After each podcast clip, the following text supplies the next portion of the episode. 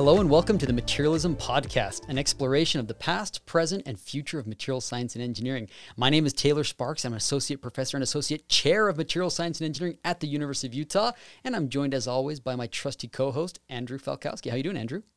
Uh, it is it's still hot. I've been waiting forever for the fall weather, but I guess we're not. I guess we're not going to get that. Uh, but I'm doing well. Glad to be here. I'm glad to hear it, man. Yeah, we are in the thick of things. I've got my first midterm tomorrow. We're in the middle of the semester, so it's busy times, but it's kind of fun times. Football's back on. We're teaching in person. Life is pretty good. Now, today we've got a super cool episode. If you remember, almost two years ago, can you believe that, Andrew? Crazy. Almost two years ago, on episode 12, we did an episode called Recycling and the Science of Separation, I think it was called. And uh, if you remember on that episode, we talked about this giant change that came about when China decided that they didn't want our junk anymore, right? That they weren't going to recycle our junk. And if they were going to recycle it, they wanted it to be a totally different level of purity. And we said at the time that that was changing the game for recycling.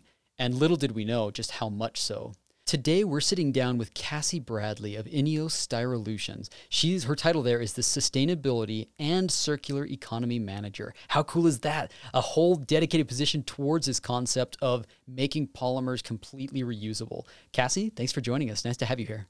Thanks for having me. I'm really excited to be here. Um, so, as you mentioned, I'm sustainability and circular economy manager at Ineos Styrolution. So essentially that means I'm the focal point uh, for all of our sustainability initiatives. A heavy component of that is our polystyrene recycling initiatives, um, but we of course have many broader activities as well. Very cool. And a bit about yourself. You were a, a ChemE undergrad, right, at UIUC. You went to Dow for a while. Yeah, absolutely a great school for material science. I don't know about chemical engineering, but for material science, they're always top five, like a really, really good school. And uh, you went to Dow, which is one of these mega companies, one of these storied American, you know, phenomenal, you know, chemical enterprises. Um, and I'm curious, what prompted you to switch? What what moved you over to Ineos? Well, I had a great time at Dow. Um, so as I mentioned, I'm from Illinois. I went to college in Illinois. Um, I moved down to Freeport, Texas. So Dow has a huge facility down there and was really exciting to be around a bunch of engineers and chemical industry folks and really uh, just take a swim in the huge chemical complex experience.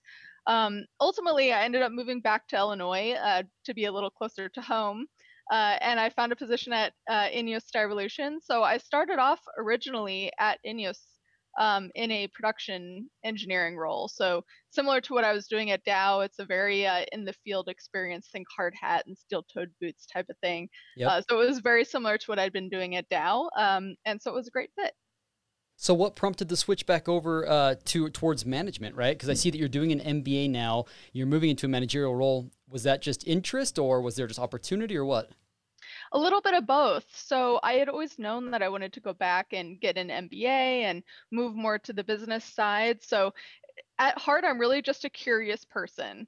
And so that's okay. what prompted me to study engineering is to learn how things worked and was really interested in science. And then ultimately, of course, my curiosity doesn't end with engineering. I want to learn how the business world works and how markets work. Um, so I always knew I wanted to go back and get an MBA. Um, and of course, Ineos Styrolution knew I had that interest as well. So when they uh, started the sustainability initiative and founded this new role. So, yep, sustainability and circular economy manager wasn't something that existed before. Uh, so they kind of tapped me on the shoulder and said, "Hey, you know a lot about plastics production. Uh, you know, do you want to get into sustainability?" And I said, "Absolutely. It sounds exciting." Yeah, I wonder if I could ask like my grandpa, like if if this sort of position existed, if he could have even believed it back in the day. Like I think it really shows where companies' heads are at in terms of resonating with what consumers want, which is responsible companies interested in sustainability and circular economy. How cool that there is actually positions like that at companies like this. So maybe you could briefly tell us, just summarize briefly, how does the technology work that you guys are trying to go after? So there's not just one type of technology. So um, we have several different projects in the works. Um, one of them is traditional mechanical recycling of polystyrene, for instance, although we also um, have mechanically recycled ABS products available as well, for example. But of course, mechanical recycling is the traditional you take the plastic, you chop it up into pieces, you melt it in an extruder, and then you reform it into new plastics. Um, whereas now the technologies that are emerging are under this umbrella called advanced recycling. And there's several different types. Um, one that we are looking at specifically for polystyrene is called depolymerization. So that's where you take the plastic, you probably chop it up as well, and then you use heat to break that polymer back down into its individual monomer molecules. So in the case of polystyrene, the output from depolymerization is styrene monomer, and that's a liquid. For real? Yeah, and that's then you. easy to do. I, I that's really surprising. You can actually do that. Yeah, I, I don't know uh, if I would say it was it's easy, but uh, we certainly can do it. Um, sure. And so then that styrene monomer that's a liquid is what is the raw material that we use currently for uh, polystyrene production, but also the raw material for um, all the specialties polymer products that we make as well. So we can take that polystyrene and um, make it into new products that are identical to the products made from traditional materials versus, you know, with mechanical recycling, um, that's where you think of like the gray color or the brown color because those impurities aren't separated yeah. out. So I'm curious. Um, I mean, the temperature to melt it down and then re-extrude it is it how? What's the difference between that and this temperature to, I guess, break it down into its monomer components? Right. So um, it does require more energy and a higher temperature. So in mechanical recycling, when you chop it up and then you melt it down, um, you're putting in a little bit of heat, and there is some impact that that heat has on the material. So the material properties of mechanically recycled product are slightly different than before you recycled it. Um, and that's where sometimes um, with mechanical recycling, uh, folks will will tell you that you can only do that so many times, like maybe five to seven times before the properties are so different that it that it cannot be reused for the same original application again. Uh, whereas with depolymerization, for instance, you're using much more heat, but you're purposefully breaking down those polymer chains. Um, well, instead surprising of, you can do that. Yeah.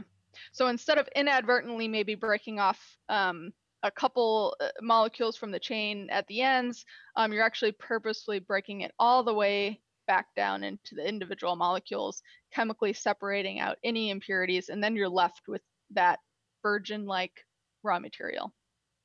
So when you heat something up, right? If you heat it up too hot and there's the presence of air, you're just going to burn it, right? Even if you remove the oxygen, there's a chance that you're just going to pyrolyze it. You're going to break it up into all sorts of tiny gas molecules as opposed to just styrene, what you really want to do is intentionally break it up in such a way that it reforms probably a double bond or, or something, which you're going to then use. Uh, that's what's present in the monomer, anyways. So is that catalyst driven, or how on earth do you do that to get specific bonds to reform and break as opposed to the whole thing breaking apart? Yeah, so it'll depend on the different types of technology. Um, I can say there are a few that we work with that don't use a catalyst, it's just done with heat. Just with heat. Wow. Super rad. All right. Well, I meant that to be a brief introduction, but holy cow, that was too interesting. You've got my attention now. Um, maybe you want to tell us the backstory behind the company or the invention? Like, how long's it been around? What's the story there? Yeah, so um, Styrolution is about 10 years old. We're actually celebrating our 10th anniversary this year. We were founded in 2011.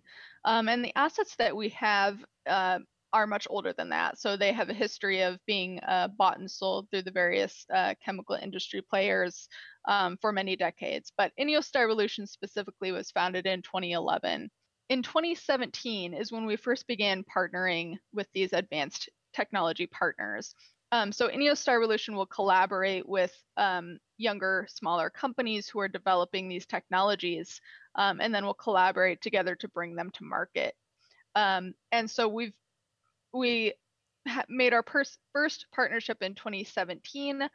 Um, and in addition to depolymerization, uh, we also have partnerships with some of the different technologies like dissolution, uh, which is taking the plastic and dissolving it in a solvent and then separating out impurities and reprecipitating that um, back into polymer, um, as well as even some pyrolysis and gasification uh, technologies as well, which uh, are more varied and different, and that's even almost an umbrella yeah. term now at this point.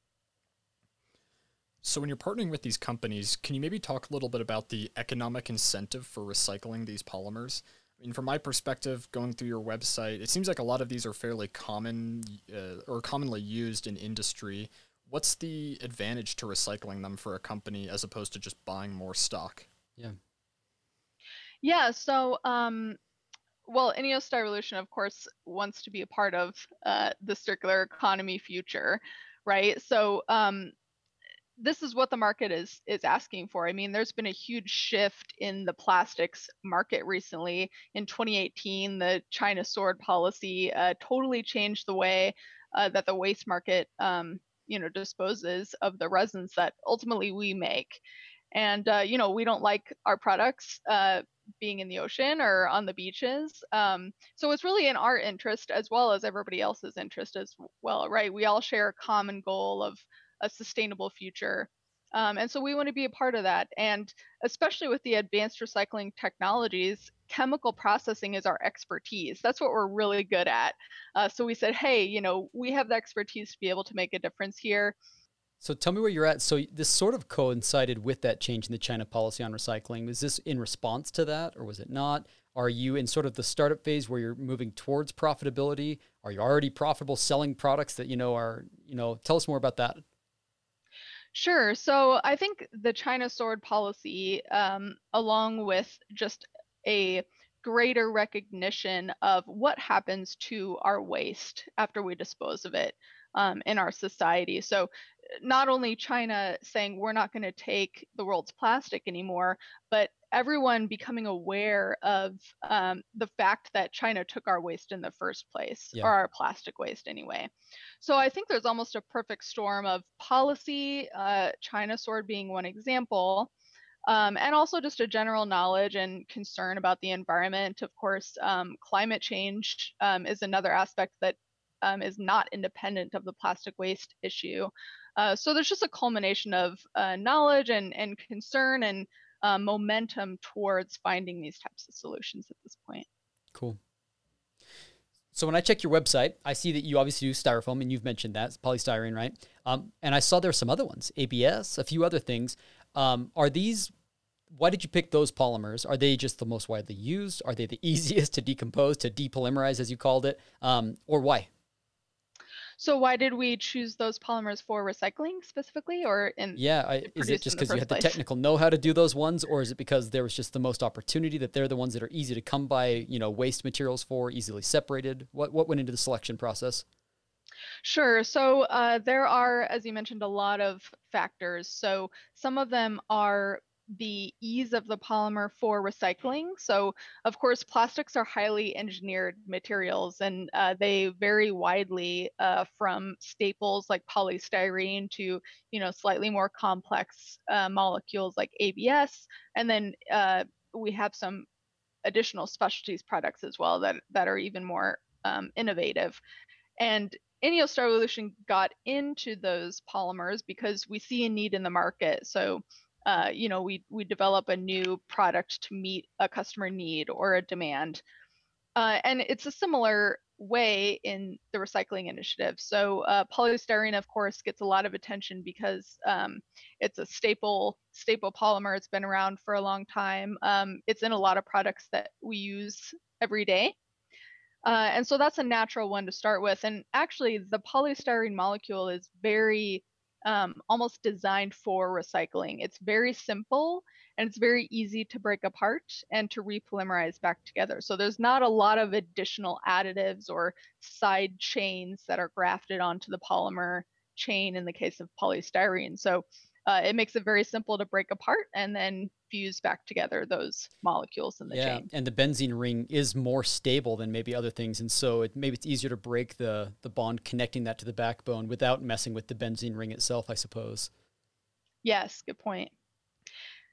And so yeah, that's that's a natural one for us to start with, and then ABS as well. So ABS is used in a lot of electronic waste, um, which actually uh, is collected through uh, you know specific programs for electronic waste. Uh, so those are all so already sorted a little bit um, and make that waste available to us. And uh, ABS is uh, very well suited to mechanical recycling, hence uh, our innovations in that area.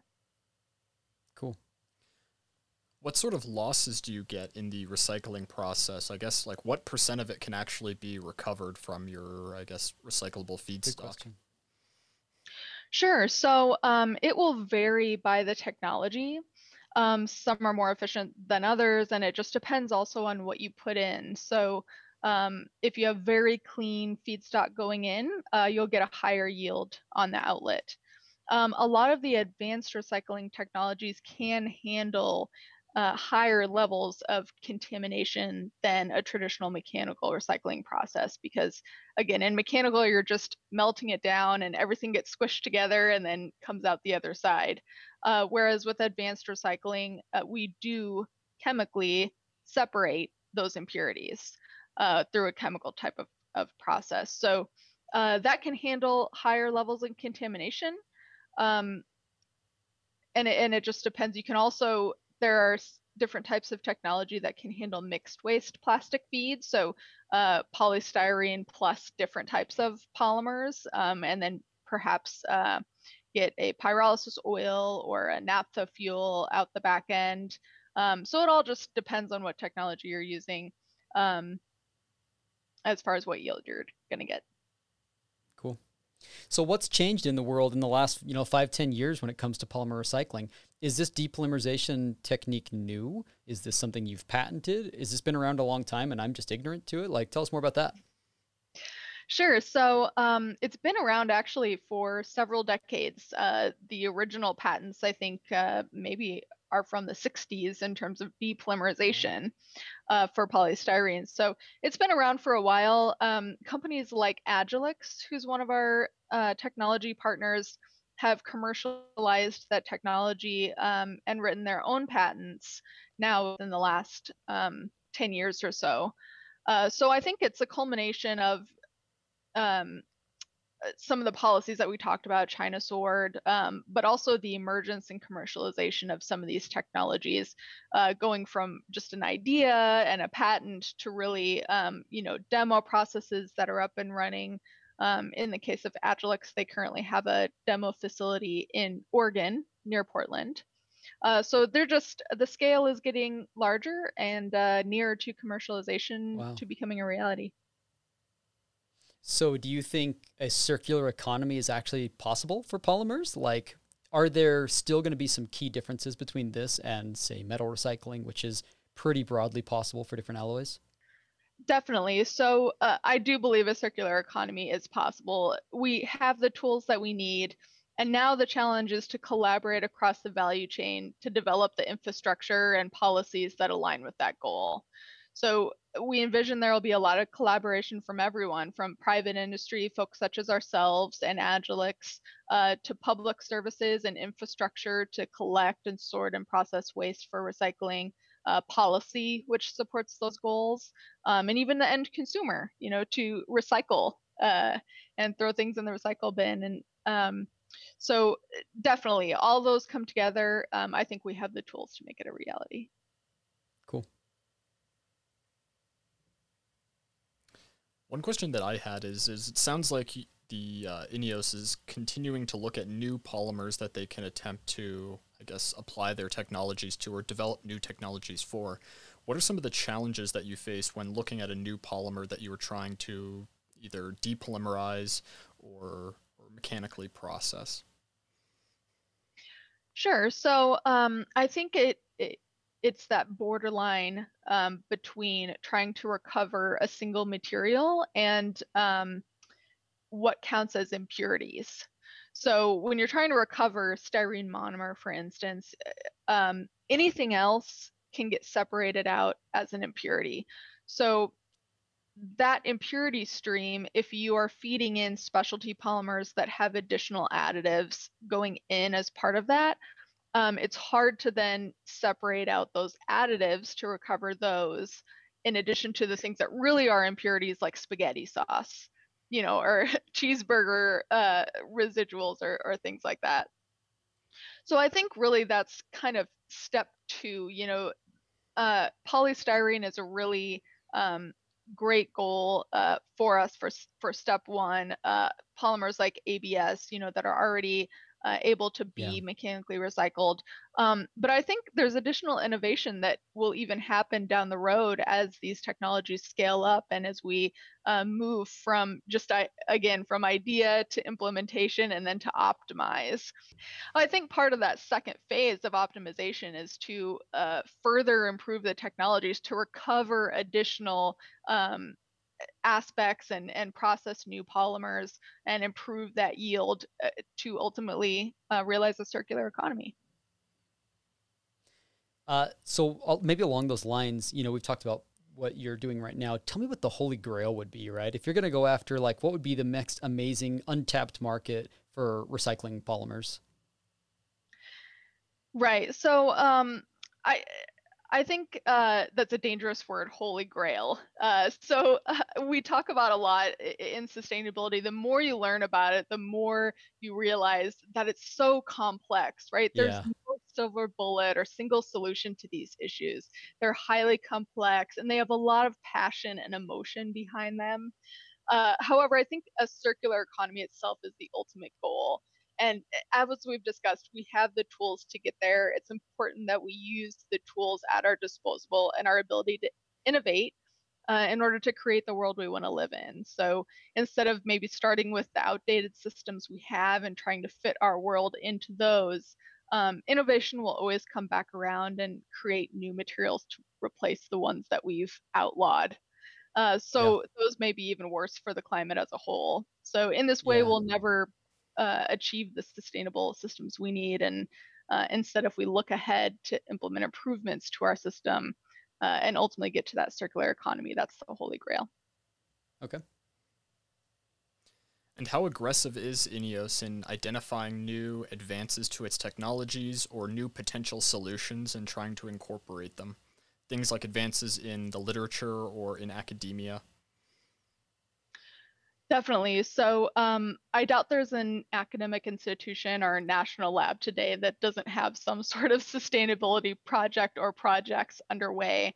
Uh, so those uh, researchers are always finding new ways to convert polymers into useful products or optimize uh, the existing solutions, as we kind of mentioned earlier. So um, Ineos is always looking for uh, the next, uh, you know, new technology that we can utilize.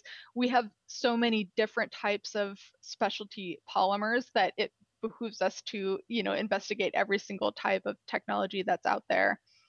Um, we've partnered with universities around the world to continuously stay on top of these advances. So, for instance, we recently published the results from a project called Resolve, uh, which was in partnership with the University of Bayreuth, uh, and it proved the concept of closed loop, loop recycling. So, certainly, we're uh, involved at every level and always interested to hear and talk about Oh new yeah.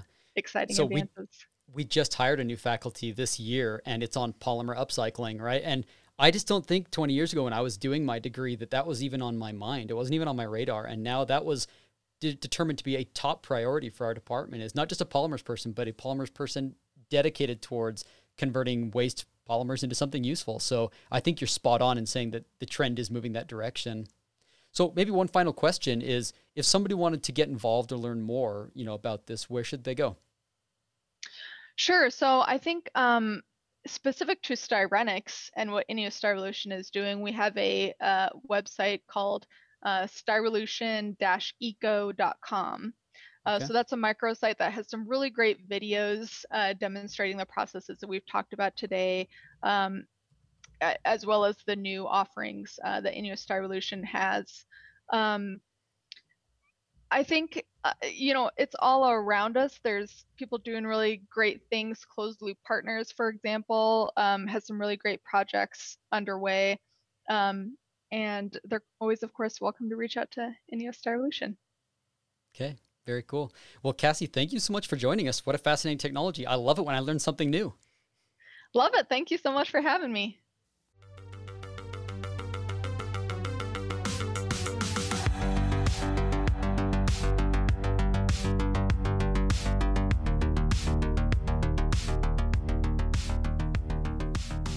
As always, one of the sponsors of our show is Matmatch, and we're grateful for their patronship of this podcast. When we're talking about recycling, it makes me so glad to know that when I hop over to Matmatch and I type in in their you know, search box, you can select. When I started typing recycling, it immediately prompted recycled content.